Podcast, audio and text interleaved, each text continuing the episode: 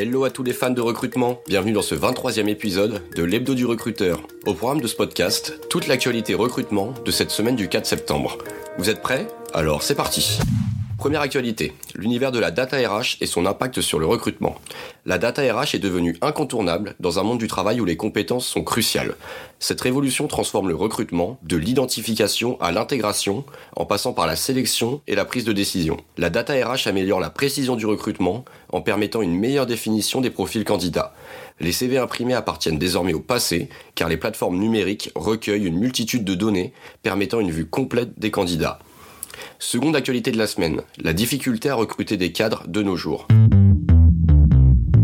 En 2023, les entreprises françaises intensifient leurs efforts de recrutement de cadres en réponse à des difficultés croissantes. Une enquête de l'APEC révèle que 64% des entreprises ayant embauché des cadres en 2022 ont rencontré des difficultés de recrutement, principalement en raison de prétentions salariales élevées et de désistement de candidats retenus. Le délai moyen de recrutement a augmenté à 9 semaines, contre 9 semaines en 2020. Les réseaux sociaux sont devenus le deuxième canal de recrutement le plus utilisé par les organisations.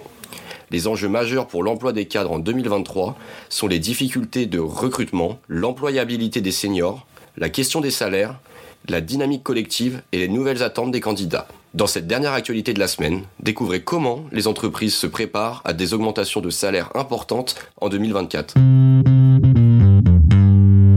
En 2024, les entreprises ont prévu des augmentations de salaires significatives, faisant suite à une hausse record d'augmentation de budget de 4,6% en 2023. Cette augmentation a bénéficié en grande partie aux ouvriers, employés et agents de maîtrise, tandis que les cadres ont vu leur augmentation plafonner à 4%. La raison de cette tendance réside dans l'inflation persistante et les enjeux de recrutement, notamment dans des domaines comme la cybersécurité. De plus, plus de 50% des entreprises ont attribué la prime de partage de la valeur avec des montants moyens en augmentation pour 2023.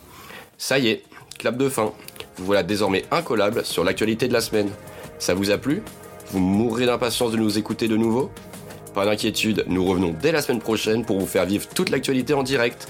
Alors prenez note, l'épisode 24 de l'hebdo du recruteur sortira dès vendredi prochain à la même heure. Je vous souhaite une belle semaine et vous dis à très vite. Ce podcast a été réalisé grâce à Tool for Staffing, logiciel de recrutement et de chasse automatisé boosté par l'intelligence artificielle.